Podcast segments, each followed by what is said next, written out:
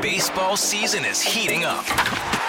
Odyssey has you covered with the most entertaining coverage of your team. Stay locked in and in the know with the local voices you trust as they bring you unfiltered takes, recap games, react to the latest team news, and talk to callers. Listen to your favorite shows for free on the Odyssey app, Odyssey.com, your smart speaker, or in the car with Android Auto or Apple CarPlay.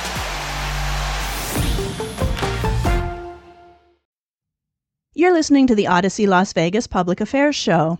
I'm Heather Vale, and today I'm speaking with James Sullivan, co founder of the Las Vegas Agency and the Battle for Vegas charity softball game.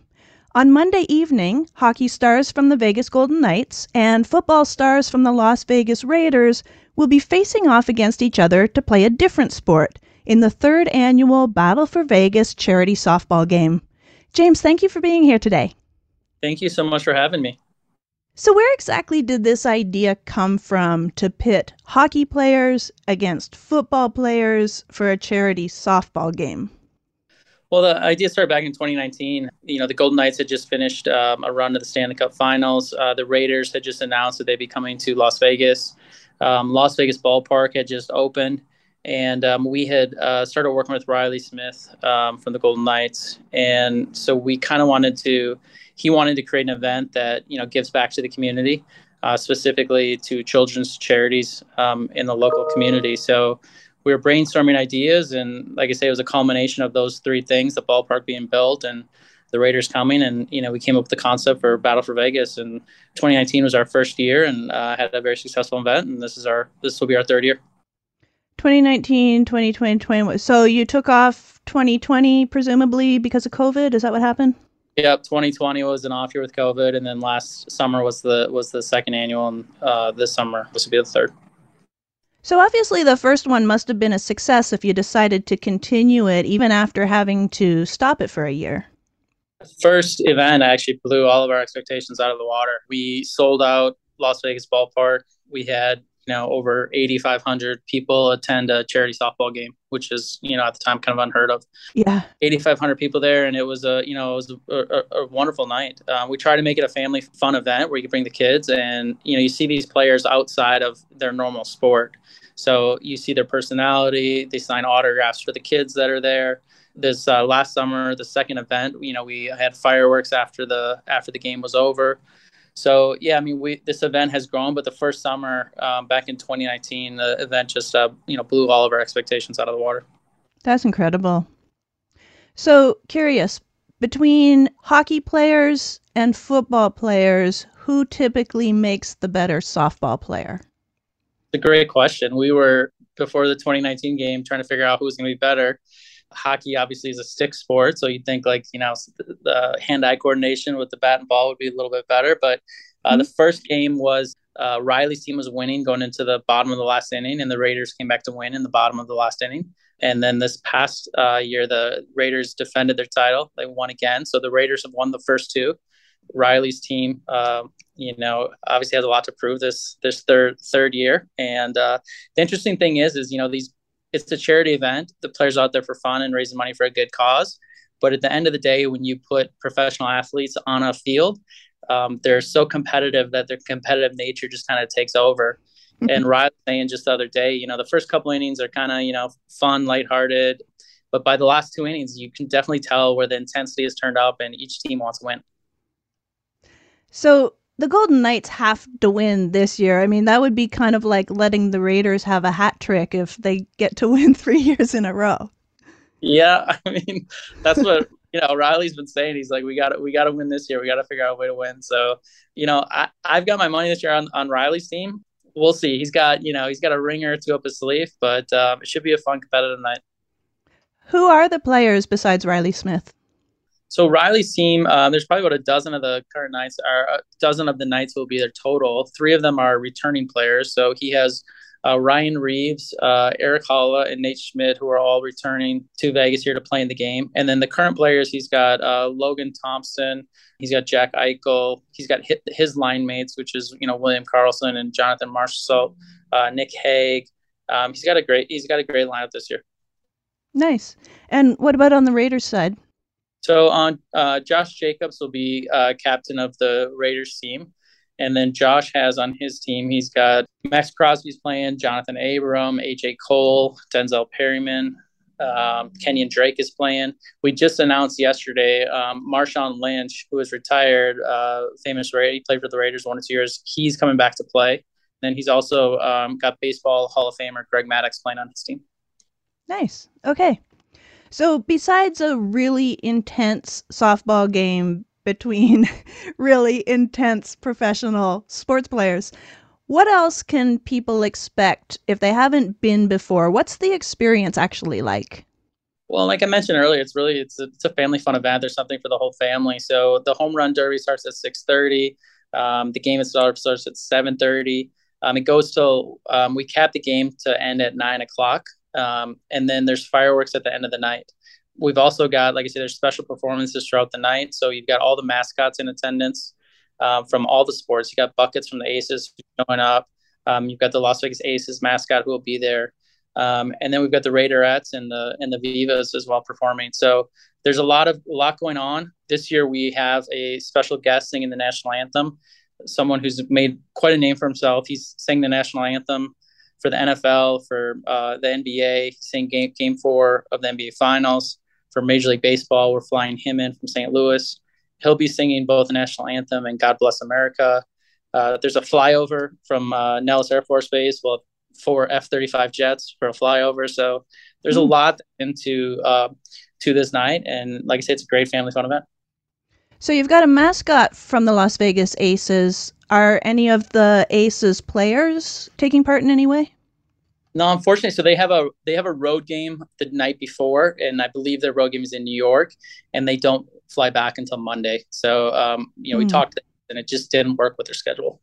Oh, that's too bad. Maybe next year. Maybe. So, what charities are receiving funds from the event? So the money goes uh, to the Vegas Golden Knights Foundation, and then from there, um, the Golden Knights Foundation distributes funds to two uh, designated charities. This year, the charitable partners are uh, Communities in School, which is the foundation that's founded by Elaine Wynn, and then the other one is called Maximum Hope Foundation, which is a charity that's founded by comedian Brad Garrett. Nice. Okay. So how much are the tickets? So tickets start at $35. There's tickets still available. You can get your tickets at either the Las Vegas Ballpark box office, ticketmaster.com, or battleforvegas.com. Okay. So it's taking place at the Las Vegas Ballpark, which is near downtown Summerlin. What's the best place to park? Well, there's free parking um, throughout, and you could park either at downtown Summerlin or they've got parking lots uh, around the ballpark. They also have the valet parking as well uh, at the ballpark. Okay. And what should people be aware of with regards to what they can or can't bring into the ballpark with them? So it's mostly they go to the Las Vegas Ballpark website. It's the same prohibited items that are for a regular Aviators game the only exceptions that are made is we allow you to bring in like a if you have like hockey puck that you want to get signed or a, a, mini football that you want to get signed so there's items like that that we allow in for this special event the only thing that we tell fans is you can't bring in like hockey sticks or things like that um, but like i said we try to make it as, as fan friendly as possible so players will sign you know pucks and balls and things like that nice Okay, so battleforvegas.com you mentioned is the website, and they can get more details there as well as buying the tickets. Yep, all the roster information, uh, charity information, and then also there's a, a ticket link on that website, battleforvegas.com. Okay, battleforvegas.com. You can get your tickets there. They start at $35. You can also find out more information, including the roster and the timeline so 6:30 is when it opens. Is that what you said? Yep, 6:30. Uh, the gates open at 5:30. 6:30 will be the home run derby, and then first pitch will be at 7:30. What exactly is the home run derby? So four players from each team will hit in the home run derby, um, and each player has two minutes to hit as many home runs as they can in that time frame. And then it's a team competition. Whichever team has the most home runs will be designated the home team for the for the softball game. Cool. Okay battleforvegas.com. Get all the information. Buy your tickets there. Gates are at 5:30. 6:30 is the home run derby. Game starts at 7:30 and it will stop in time for fireworks. You can see mascots there from all the local Vegas teams. You can see the players, they can sign things for you. Don't bring hockey sticks, but you can bring balls or pucks or other small items. And wow, James, it sounds like a lot of fun. And I hope that you get obviously, you know, how many people you said 8,500 in 2019. So maybe we can get a few more in there. Or yeah, is that the max? so no, we can we can we can get more um, for this year's event. So yeah, let's hope so. We've raised over 350,000 for local children's charities, and uh, the goal is for another uh, third straight sellout. Awesome.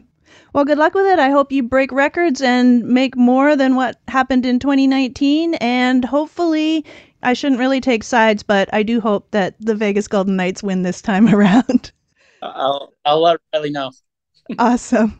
All right. Thanks so much, James. I appreciate you being here and letting everyone know about the event and where they can go to get tickets and what they can expect. It's been great talking to you. Thanks a lot. Thank you so much. I appreciate it. When a student lacks basic needs like food, clothing, and learning materials, attending school can be a challenge. And that can make it impossible to thrive. At Communities in Schools, we address this issue by ensuring that students have everything they need to re engage in learning, access to technology and school supplies, and even emotional support. By bringing communities of support to students, we're achieving equitable learning conditions. And that's what Communities in Schools is all about. Learn more at communitiesinschools.org. You're listening to the Odyssey Las Vegas Public Affairs Show, and I'm Heather Vale. Joining me today is Brianna Barber, Executive Director of the YMCA of Southern Nevada, and Iman McFarland, spokesperson for the Silver Summit Health Plan. Brianna has been with the YMCA of Southern Nevada for 15 years. She's responsible for the general administration of the Durango Hills YMCA, making sure the member experience and program quality meet or exceed safety, service, and association standards consistently. Iman has partnered with the Silver Summit Health Plan to implement Project Neighborhood Health and hold community health resource fairs across the state. She's also a keynote speaker for Silver Summit's parent company, Centene, and the Pro Football Hall of Fame's Strong Youth, Strong Community initiative. Collectively, Silver Summit Health Plan and the YMCA of Southern Nevada are hosting a free back to school community health fair and pool party next weekend. Brianna and Iman, thank you so much for being here today. Thank you for having us. Thank you for having us. So, why did you decide to join forces for a community health fair? I would say that we've got a very similar goal. Um, much like Silver Summit, the YMCA is looking to create a holistic approach to health. Mm-hmm. Our partnership with Silver Summit will allow um, their members to have access to the YMCA as part of their benefits package moving into the new year. So we'll be able to support them through uh, family events, group exercise classes, parents' night out events, holiday events, the water park, swim lessons, all of those things that are included with the Y membership option Silver Summit is also supporting with their members at large as well. So it's just a match made in heaven. Iman, do you have anything to add? Here at Silver Summit, uh, you know, we're dedicated to improving the quality of, of life of all Nevadans, one person at a time. The combination of getting free access to the YMCA to do that is is perfect for maintaining a healthy lifestyle. Yeah, absolutely. So, on a regular week, Brianna, what exactly happens at the YMCA? Like, what are the resources that people have access to if they're a member?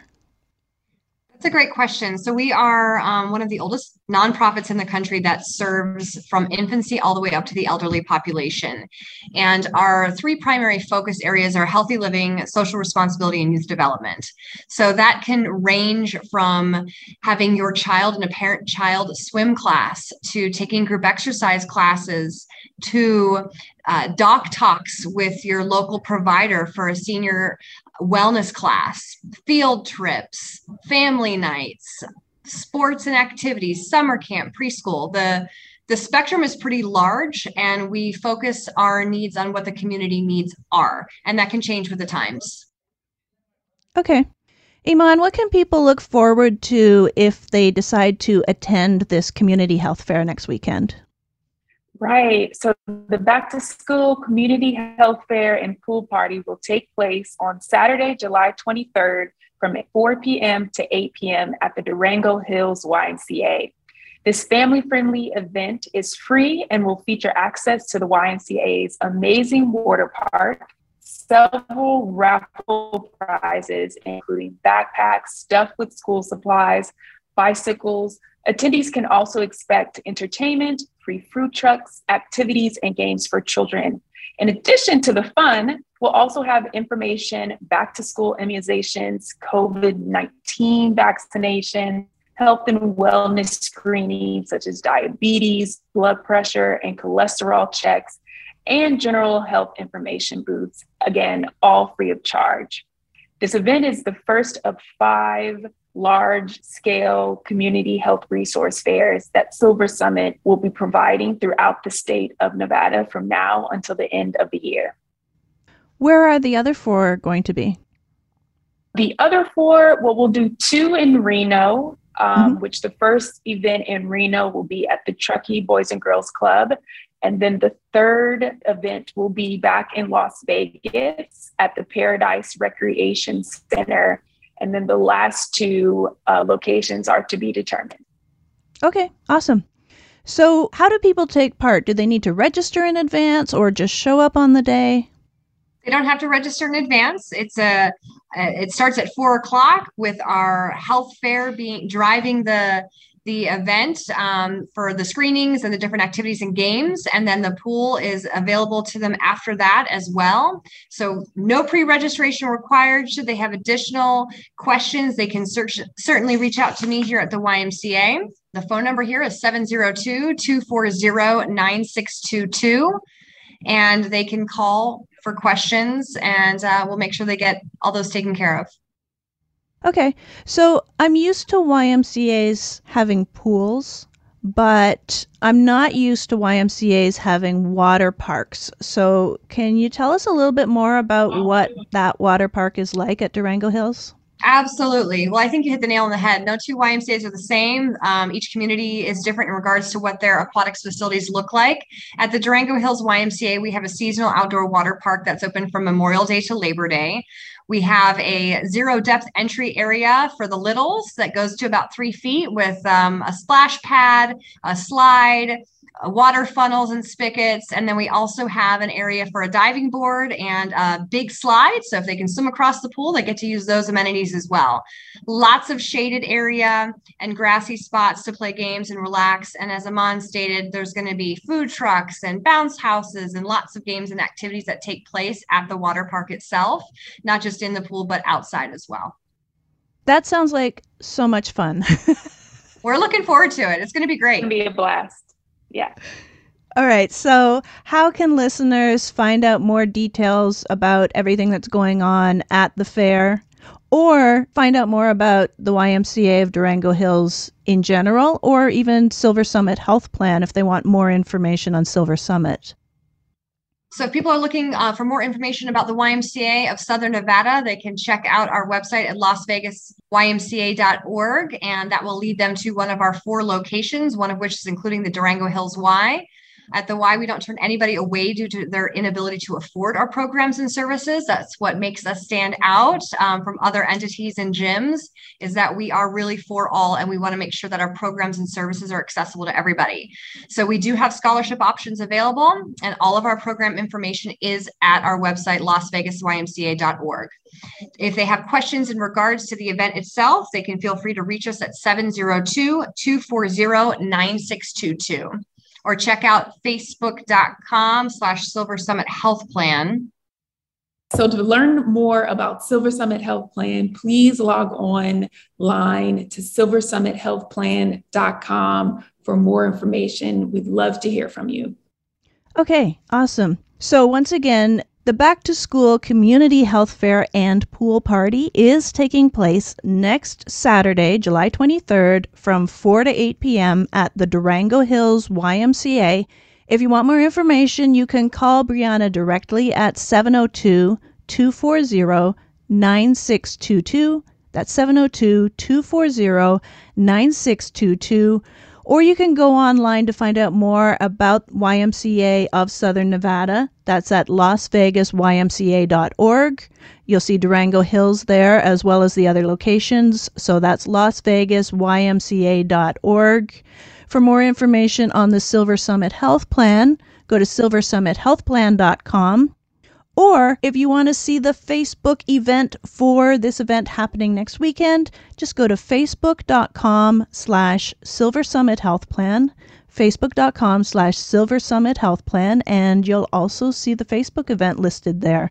Once again, Saturday, July 23rd, next weekend from 4 to 8 p.m. at the Durango Hills YMCA. And you guys, I think this sounds like so much fun. I mean, I wish I could go to it. but you I'm can. sure I, I might. I might. Join us. Bring the family. Yeah, yeah. I actually Have some free do that. dinner. It Have sounds some like free a- dinner. It sounds like a great time for everybody, and you know, with all the raffle prizes, and you've got the wellness screenings, and all kinds of stuff going on, especially the water park. It sounds like such a blast. So, if you're listening, please, please take advantage of this free fair. You know, it's happening one day only, next Saturday, July 23rd from 4 to 8 p.m. And Brianna and Iman, I want to thank you so much for being here and letting everyone know about this event that's going on. And everyone in the valley's welcome, right? You know, they don't have to live in the area. You can come from all over and just go up there to Durango Hills. That's correct. The more the merrier. Absolutely. All right, awesome. Thank you so much both for being here today. Thank, you. Thank you. I asked what kind of family she wanted. She said, a family like yours. Learn more about adopting a teen at adoptuskids.org. You can't imagine the reward. Brought to you by the U.S. Department of Health and Human Services, Adopt U.S. Kids, and the Ad Council. This is the Odyssey Las Vegas Public Affairs Show, and I'm your host, Heather Vale. Today I'm speaking with Tennille Pereira, Chairman for the October 1 Memorial Committee.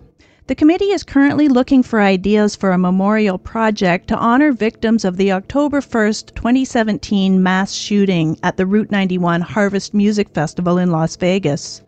Tennille joined the Legal Aid Center of Southern Nevada as a staff attorney in 2016, but after the massacre, focused on ensuring victims and their families had needed civil legal services. She's now the director of the Vegas Strong Resiliency Center, operated by the Legal Aid Center of Southern Nevada under agreement with Clark County. Tennille, thank you so much for being here today. Thank you for having me. So, exactly what kind of October 1 memorial are you looking to have created? So, really, one that embodies um, all of the collective, uh, yet very different experiences of the impacted community. And when I say impacted community, I really mean the community that goes beyond borders. Because, as most of you are probably aware, the majority of the people at the concert that night were actually from outside of Las Vegas. Hmm. Yeah.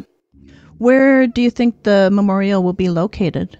So we actually know the location at this time. Um, we did a number of surveys and uh, focus groups and some other um, engagement with the impacted community to see what some of their big picture thoughts or ideas were around a memorial. And what came out of those surveys was resoundingly, they thought that the permanent memorial should be located at the venue where the actual shooting happened. And so um, MGM uh, did step up to the plate there and they have guaranteed two acres of property at that venue. Wow. So we're talking like a big memorial if it's two acres. Right, right. And, you know, this event was huge. Um, you know, 22,000 ticket holders and then countless impacted because those ripples really go out all the way out. Mm-hmm. Just your your general community member. I I have not met anyone that was living in Las Vegas at the time that it happened when they hear what I do that doesn't have a story that they want to share about how it impacted them. Um, you know, it, it was huge for this community. And I think, you know, we saw a lot of things in this community. One uh, that was really positive actually was kind of the community gelling together around this you know unified purpose of kind of wrapping our arms around all of those that uh, were there that night and providing healing Yeah, yeah, absolutely. So when will the memorial actually be built? So we're doing this in phases, and over the next 18 months, we're rolling out a very unique process that the One October Memorial Committee has developed specific for our community. And essentially, where that will put us at the end of the 18 months, which is really around uh, late summer, September of next year, is to have a final recommendation, a final proposal that we recommend to the Board of County Commissioners. From there, that's when you're going to start to see like the groundbreaking and the construction. Um, but over the next 18 months, there's going to be several ways that the community can participate in this process, provide you know ideas and feedback, and really engage throughout the process uh, to be a part of this. So it's not just kind of you know sitting and waiting for that final product, but really the process itself that um, is going to be healing for the community. Yeah. Okay. So 18 months from now, when you're accepting ideas and submissions to the point where it will start to be created, how long has the entire process been from the idea stage all the way to when you think that, you know, we'll finally have the ribbon cutting or the revealing? So we have been doing this for a little over two years as a committee we were kind of, we were formed before COVID happened, um, mm-hmm. but our first meeting uh, was kind of scheduled during that shutdown period. So it, it stalled it a little bit, but we did push through and decided, you know what, we're just going to have to meet and be very socially distanced at those meetings. But we got started, and it's a seven committee member panel essentially, and uh, most of us are lay people when it comes to public arts. Um, we, you know, I'm not an artist. We do have an artist. We have a, a an architect. We have one public admin, uh, arts administrator, but the rest of us are lay people. And so, kind of melding those two points of view. Um, because we have a an injured survivor, we have a bereaved family member, um, myself, and we have a first responder. We want to ensure the perspective of the impacted community is kind of melded with the um, expertise of the arts community so that this is a healing process and that those perspectives are incorporated into the not just the memorial itself but the process um, because it's really intended to be a healing process for the impacted community what kinds of ideas or proposals are you accepting? Should they be drawings? Should they be written proposals? So we're calling them creative expressions, um, and that is just really broad, right? It could be it could be a painting, it could be a, a, a diagram of an idea, project idea. It could be video of um, expressive dance. It could be a poem. It could be, you know, a, a sculpture or an idea of a sculpture. It could be a recording of music. Um, are so many different ways that we express ourselves creatively. It could be it could be a logo, you know, because really we don't even know what the name of this um, memorial will will be, and the hope is that people express what they're feeling about, you know, the event or their healing uh, sense it has happened really any creative expression. And then that collectively inspires a design. You know, maybe pieces of those that are submitted get incorporated into it, but maybe it just influences what the design looks like, right? We want mm-hmm. those arts professionals that are on the teams that do these uh, designs to really get a sense of how the community feels I often see with our Route 91 survivors, and they also like to be called routers. So the routers, they really like they like uh, purple and orange, right? They identify with that because it was uh, part of the logo of Route 91. They also really relate to uh, certain terminology. They, they do not like the use of 1 October. And so they don't want the name of it to be the 1 October Memorial. Like, if these are things that they feel passionately about, provide some type of creative expression and upload that so that our design teams see that you know they get a sense of what is important to this impacted community you know and and it could also be um, professional artists. If they want to do a professional art piece, art piece that's great. But if it's you know a five year old that has something they want to express through this process draw it out. Could be done in you know in crayon on on construction paper. You know it's that's a creative expression. Um yeah. so you know all are welcome Okay, so it doesn't have to be a full proposal of this is what the entire memorial is going to look like and going to be. It can be just an idea, and eventually a bunch of ideas come together to create the final. Yes, exactly. Awesome. Okay. So, who's going to decide which memorial or which pieces of which suggestions and ideas ultimately gets built or created? So we have another pathway. It's for our qualified teams. It's called a request for qualifications. And essentially, it requires at least one uh, licensed architect in the state of Nevada. We want to have everyone that's impacted be able to participate in the process and submit their ideas or their expressions of creativity. But at the same time, we want to make sure that we end up with a world class memorial, right? This is Las Vegas we don't do anything halfway here. It's going to be right down there, you know, where the tourism industry is. And so we want to make sure we have a solid, qualified team. Um, so that team is going to go through a rigorous process before they even design a proposal. So it will be narrowed down to five teams um, it could be between three and five. We really think that we'll end up with five because we want to offer as many, you know, designs for the public to kind of give their input on. But those five um, designs won't be designed until after those teams are selected. So the teams will be selected. Then we're going to require that they really engage with the community they go through all of those creative expressions, um, which will be a database that will be publicly available. Everyone will be able to see it. Um, but we're going to ask them to really engage the community and go through those. Um, we're asking that those creative expressions influence their designs. Okay, so how can someone become part of one of those teams that you were talking about?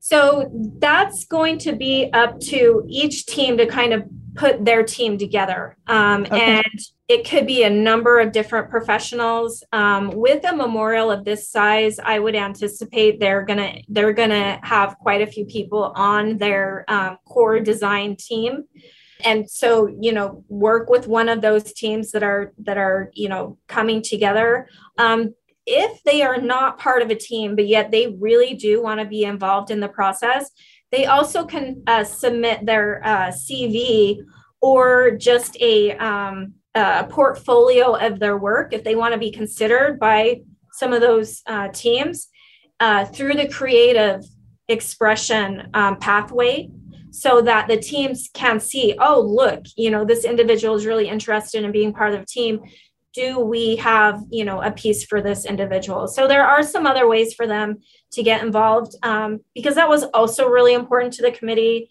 that there's uh, pathways to you know be part of the process. Yeah yeah okay that sounds great. So how can people find out more about the october 1 memorial that's not going to be called the october 1 memorial or submit their own proposals, ideas, CV, what have you. Just get involved in the process somehow. So they can go to our website. Um, it is housed on the Clark County website. So it's Clark County uh, nv.gov slash one October Memorial. Um, and there, all the information is on there. They actually just redid our website so that it is user friendly. There's all the different pathways that are on there, links to everything lots of information, but very user friendly. Um, there's an app that they can use to submit any of their creative expressions. There's also some um, outreach tools. So there's a toolkit with flyers and different things they can download to share out on social media. Because that's the other thing that we're really asking the public to do. The process isn't healing if the community doesn't know about it. So if we can engage, you know, others help on kind of that piece and getting that message out there that people can participate. Okay. And what is the deadline for submitting ideas and proposals? So we are taking submissions right now for the creative expressions. Um, we will open the database. I believe it's set for the 17th this coming Monday, where people can go on and start to see what's being uploaded or posted. And then uh, September 30th of this year will be uh, the deadline for those submissions. So that database will then close then we will get um, our, our qualified teams and start working with them to engage in the process. There also is one other pathway to participate in this, and that is by submitting to be a juror. Um, it's going to be the jurors um, that will be they'll be anonymous. Nobody's going to know who they are, but they are the ones that's that is going to um, judge the request for qualification team applicants. Um, so mm-hmm. they are going to whittle it down and then kind of pass that over to the committee to um, make the final approval. Okay, and how does someone sign up to be a juror? On the same website. So all three pathways are listed on there, and there's links um, for each one of the pathways, additional information. Um, there's a you know a facts page um, for you know commonly asked questions, um, but the jurors we're looking at is kind of to be the same makeup of the current uh, committee panel. So we're looking for uh, survivors of Route 91. We're looking for family members that, you know, someone that lost someone at Route 91. And then we're also looking for those professionals that would be, you know, architecture, engineering, landscape design, all those different types of professionals. Okay, awesome. So clarkcountynv.gov slash one October Memorial. That's the number one October Memorial, clarkcountynv.gov slash 1 October Memorial. That's where you can get all the information, or if you want to submit your ideas and proposals, you have until September 30th to do that. And you can look at the other ones starting on Monday. And they're also looking for jurors and professionals. So you can find all of those application pathways there as well and all the deadlines there. clarkcountynv.gov slash 1 October Memorial. Tennille, I'm really excited about this. It sounds like a great project, and I know this is going to be something that becomes a major landmark in Las Vegas for years and years to come. And hopefully, the families and survivors hopefully they get some peace and some healing out of it. And I think it's a wonderful idea. So thank you so much for sharing this with us and letting people know how they can get involved and be a part of this. Thank you. And thanks for helping us get the word out. 63 Americans a day die by gun suicide. By storing our guns safely, locked, unloaded, and away from ammo, we can give our loved ones a second chance at life. Learn more at endfamilyfire.org. Brought to you by Brady and the Ad Council. Welcome to an Audacy Mental Wellness Initiative. It's I'm Listening because talk has the power to save lives. My name is Andy Riggs, and I'm very happy to be joined today by the Chief Medical Officer for the American Foundation for Suicide Prevention, Dr. Christine Moutier. Thank you for being with us this morning. Thank you, Riggs, for having me on. I'm so excited to be here. How do you feel the overall mental health state of America is? Like, how are we? I know we've had a lot of conversations about mental health, but are we improving with our mental health, do you feel like overall? You know, I feel like it, it, of course, depends on who you talk to. And there are people who are struggling, absolutely. There are also a lot of people who have found new ways to thrive and cope because of the experiences of sort of being able to dialogue about it like never before. You know, some of the experiences might have been new or they might have been, you know, worsening of their pre existing depression or anxiety. But and I actually just had the opportunity to review the CDC's Household Pulse Survey, mm-hmm. which has been throughout the pandemic, kind of taking the pulse of mental health experiences of like average Americans, all different demographics, geography, age groups. And um, it looks to me like there is a sort of steady state going on overall. But again, it really depends on who you talk to. And there are families, there are young people, there are middle aged people who are 100% struggling. And again, trying to access mental health care, sometimes connecting with that and sometimes not being able to do that. So there's a there's a lot of things going on for sure. There's a lot of talk about mental health. We have celebrities speaking out, we have athletes speaking out, we have, you know, newscasters and media people speaking out. Do you think that's also helping with people to reach out for help? Absolutely. Dialogue and disclosure about our true, authentic experiences as human beings, which includes our mental health. You know, remember, we all have mental health. Sometimes we're struggling. Some of us have mental health conditions, but we all have mental health. So, talking about it and those examples, those role models, and people who are doing that, I view it as um, having been someone who's done that myself over time. It, it's actually very freeing because what happens is other people connect with you and you have a sense of like your relationships deepen. You get to be freed up and much more authentic and receive support and, and find new pathways. Otherwise, until that happens, there's a sort of a stuckness that can happen with our mental health. What's a good way to get out of those ruts that a lot of us find ourselves in? I think that is an awesome topic because when you are struggling, your brain is not working optimally. You are not feeling your best. Oftentimes, we have our own sort of self sense of stigma that keeps us sort of stuck and keeps us silent. But what I would say is, I would say to anybody who is struggling, think of one person that you view as a safe, trusted person in your life where you at least have a sense that that they're going to understand or if not understand just not judge. And i would start with that person. On the receiving end of things there's some there's some kind of lessons learned here as well. If someone in your life starts to kind of hint at stuff they're going through they might just be in a way kind of testing you out to see if you are a person who can be supportive and trustworthy and handle a conversation where you actually show interest in wanting to learn more about what it is they're experiencing. How should we respond on that receiving end if we are the person that someone comes to? I would say to the person, I'm so glad you trusted me to even be able to say what you're really going through. And I want you to know there's no judgment and I want to learn more about what it is you're experiencing. And you can just stop right there and let them tell you more remember you you don't have to be their clinician their doctor their therapist. You are whatever you are to them. Their sibling their friend their colleague. And so your job is to respond like they had just told you. Imagine something else that um, it would be very private but a, a matter of health. Let's say that they're going through a new diagnosis of diabetes or cancer or something very serious. You wouldn't you know run away from that. You would say oh my goodness I'm so sorry you're going through that. How can I support you? Tell me more about what it is you're going through. I want to be a good friend to you. Talk really does have the power to save lives. That's why we're here today. It's Audacy's mental wellness initiative. I'm listening, and I'm here with Dr. Christine Moutier, the Chief Medical Officer for the American Foundation for Suicide Prevention.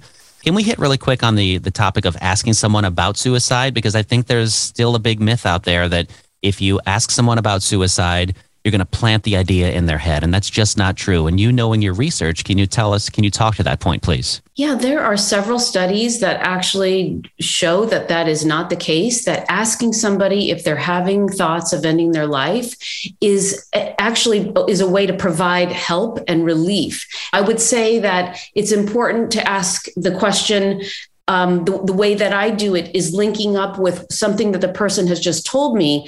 Usually people if you say i really want to understand how you're doing and what's going on in your life they'll tell you about the circumstances of their life right? I'm going through this thing at my workplace um, my marriage i'm struggling finances breakup you know it'll be kind of facts about circumstances but the way that they explain it their tone of voice the words that they use will give you hints about whether they might be feeling like that they feel overwhelmed, maybe that they feel that they're a burden to others, like they might feel that they're trapped. All of those words or tone of voice are my entry to think, oh my goodness, this person may be struggling to the point that they might be having thoughts of suicide. And the way I ask the question is I say, when you say, and I literally repeat their phrase that they've just used, it makes me wonder if you're having thoughts of ending your life.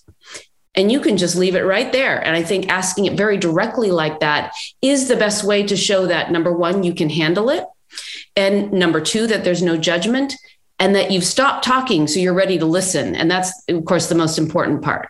Let's talk about the 988 number that has just gone into place. A lot of people may not know about it, but previously we had a longer number. 1 800 273 TALK 8255. It was just a lot. And I think for a while we kind of advocated to get a shorter number, almost a 911 for the brain.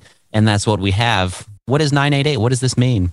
988 is the new three digit number for any type of mental health or suicide related crisis. And that includes substance abuse crisis as well. So, really, anything that is impacting the way you are thinking, feeling, functioning that may be related to stress, depression, anxiety, trauma, I mean, it is a wide open field. So, and as you pointed out, it's not just the person who's struggling that can use this 988 number. It is the people in their lives, the people who are trying to help um, someone they're worried about, can get a lot of guidance by calling 988.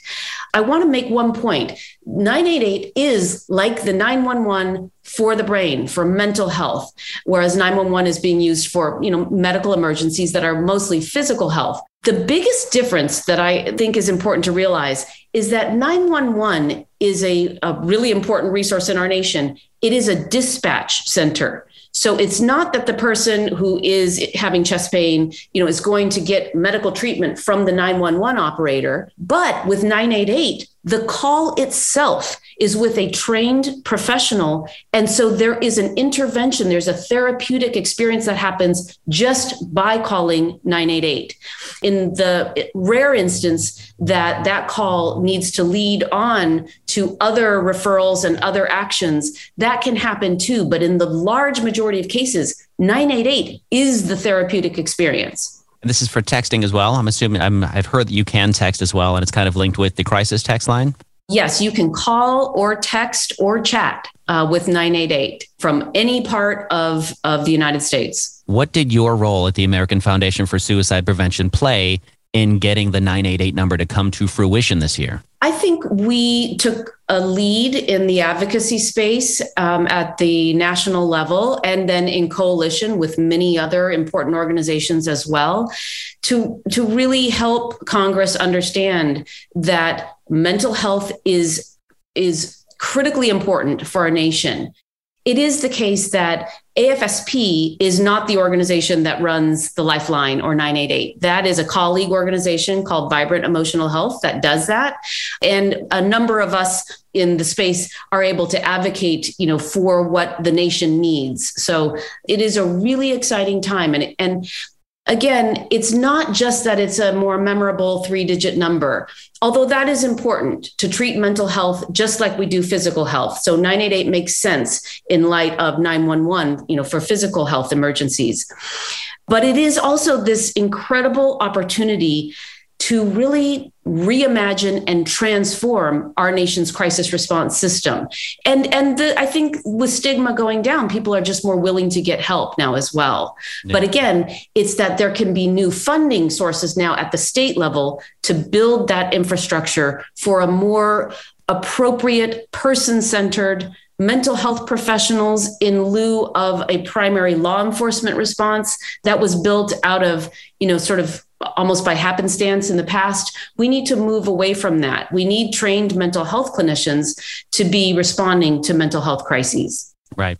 The uh, 988 number these numbers are routed locally first I might understand these go to local call centers first which whatever state you happen to be in be it new york california wisconsin indiana illinois and then those numbers then overflow if someone in your in your immediate state is not able to answer how important is it to make sure that we get the funding that we need for this new 988 number? It is essential. We see that the volume of calls have been going up over the last decade or so pre launch of 988.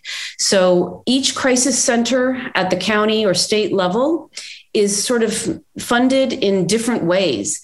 And we need to step it up as a nation. If we're really going to prioritize mental health, we are going to make it a priority and put the funding there that's required to hire and train the right number of staff, which, which by the way, peer specialists can be a part of this response as well. Although through the 988 system, they are all professionals that, that you will speak with.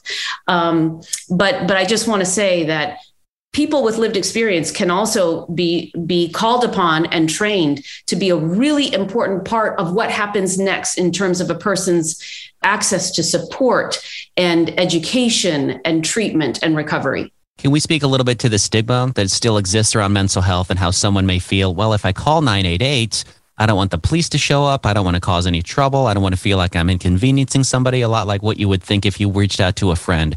Yes. So I think it is the extremely rare instance that a call to the lifeline or 988 now would result in in the police showing up that is a rare event that is reserved for um, extreme situations where imminent risk to the person or others is is determined to be the case.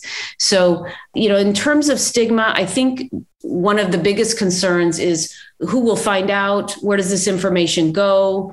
Is it tracked? Will my employer know? Is my family going to know? And i think this is this is sort of a two level issue. On the one hand, stigma is reducing, and we are aiming for a time and a world to live in where mental health is treated exactly like physical health is. So there still might be privacy concerns. We still have matters of, you know, private health. But that when it comes to receiving care and being able to get support from your community, your family members, treatment, that stigma should not be in the way of that. But I think the additional key piece when you are the one who's struggling your brain is playing tricks on you. You are not thinking as clearly as you do in your usual state of health. And so you are thinking, I'm weak, I'm going to get in trouble, you know all these sort of extreme sort of you know always never uh, my life will be over. I won't be able to work. Um, you know really extreme and, and mostly very untrue beliefs will be going through a person's mind. And so i only point that out because you may be surprised. If you're thinking, I can't call 988 or I can't seek mental health care because of whatever, what my family will think, what my colleagues will think. I just want to point out that most likely your own thought process may be the biggest barrier in the way. And you'll find out by just taking that step of calling how much help and relief and support is out there.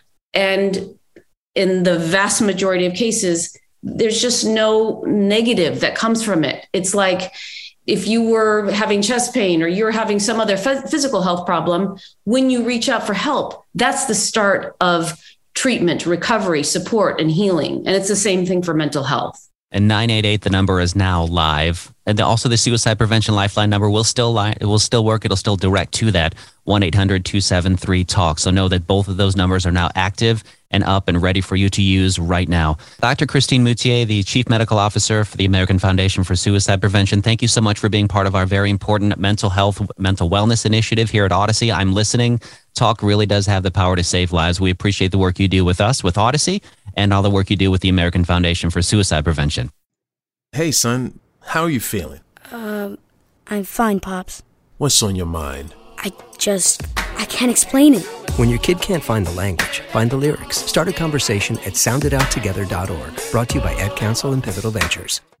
I'm Heather Vale with the Audacy Las Vegas Public Affairs Show, and this is your community events calendar for nonprofit initiatives and charity events around the Valley. Hockey stars from the Vegas Golden Knights and football stars from the Las Vegas Raiders are facing off against each other to play softball. The third annual Battle for Vegas charity softball game is happening this Monday, July 18th at 7:30 p.m. at Las Vegas Ballpark in downtown Summerlin. Doors are at 5:30 and the home run derby is at 6:30. Watch Reilly Smith of the Vegas Golden Knights and his teammates take on friends from the Las Vegas Raiders, with proceeds going to benefit the Vegas Golden Knights Foundation. Funds from the event will be distributed to two nonprofits Communities In Schools of Nevada, the state's leading dropout prevention organization, and the Maximum Hope Foundation, founded by comedian Brad Garrett to provide financial assistance for families of children dealing with critical life threatening illnesses. Buy your tickets or find out more details at battleforvegas.com. Cristo Rey St. Viator College Prep School is hosting a series of lunch and learns for potential new business partners in their corporate work study program. Upcoming events will be this Tuesday, July 19th, as well as August 16th and September 20th. If you're a business owner or executive, find out more information at cristoreystviator.org slash lunchlearn.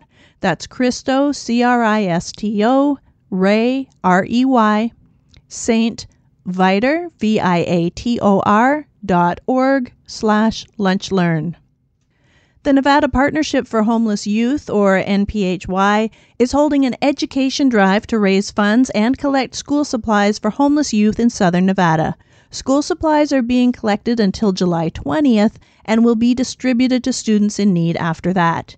You can drop them off at the NPHY Drop In Center near Maryland Parkway and Tropicana, across from UNLV's Thomas and Mack Center, or you can purchase from the Amazon wish list and send supplies directly to the Drop In Center. Access the supply wish list and other details at nphy.org. SilverSummit Healthplan and the YMCA of Southern Nevada are hosting a free back to school community health fair and pool party next Saturday, July 23rd from 4 to 8 p.m. at the Durango Hills YMCA. The event is free to community members of all ages and will feature several raffle prizes and giveaways, including backpacks and school supplies, bicycles, gas cards, baby cribs, and more. Find out more details at facebook.com slash SilverSummit Healthplan. That's facebook.com slash SilverSummit Healthplan. Monday's Dark with Mark Shunock is a bi monthly musical fundraising party at the Space, with each event raising $10,000 for a specific charity in 90 minutes. Upcoming shows include Monday, July 25th at 8 p.m., benefiting Sleep in Heavenly Peace. Monday, August 8th at 8 p.m., benefiting the Muscular Dystrophy Association's Fill the Boot campaign and Monday, August 22nd at 8 p.m., benefiting Aiden's Army of Angels. Get tickets or find out more details at mondaysdark.com. Clark County officials and the October 1 Memorial Committee are looking for ideas and proposals for a memorial project to honor victims of the October 1, 2017 mass shooting at the Route 91 Harvest Music Festival in Las Vegas. This is the start of an 18 month process, and you have until September 30th to submit your ideas. There are other ways to get involved in the process and share your expertise as well. Find out all the details and submission requirements at clarkcountynv.gov slash 1 October Memorial. That's clarkcountynv.gov slash the number 1 October Memorial. I'm Bret Boone from the Bret Boone Podcast. Every week we look at the state of Major League Baseball, which teams are exceeding expectations, which ones are struggling to meet them. Follow and listen to the Bret Boone Podcast on the free Audacy app or wherever you get your podcasts.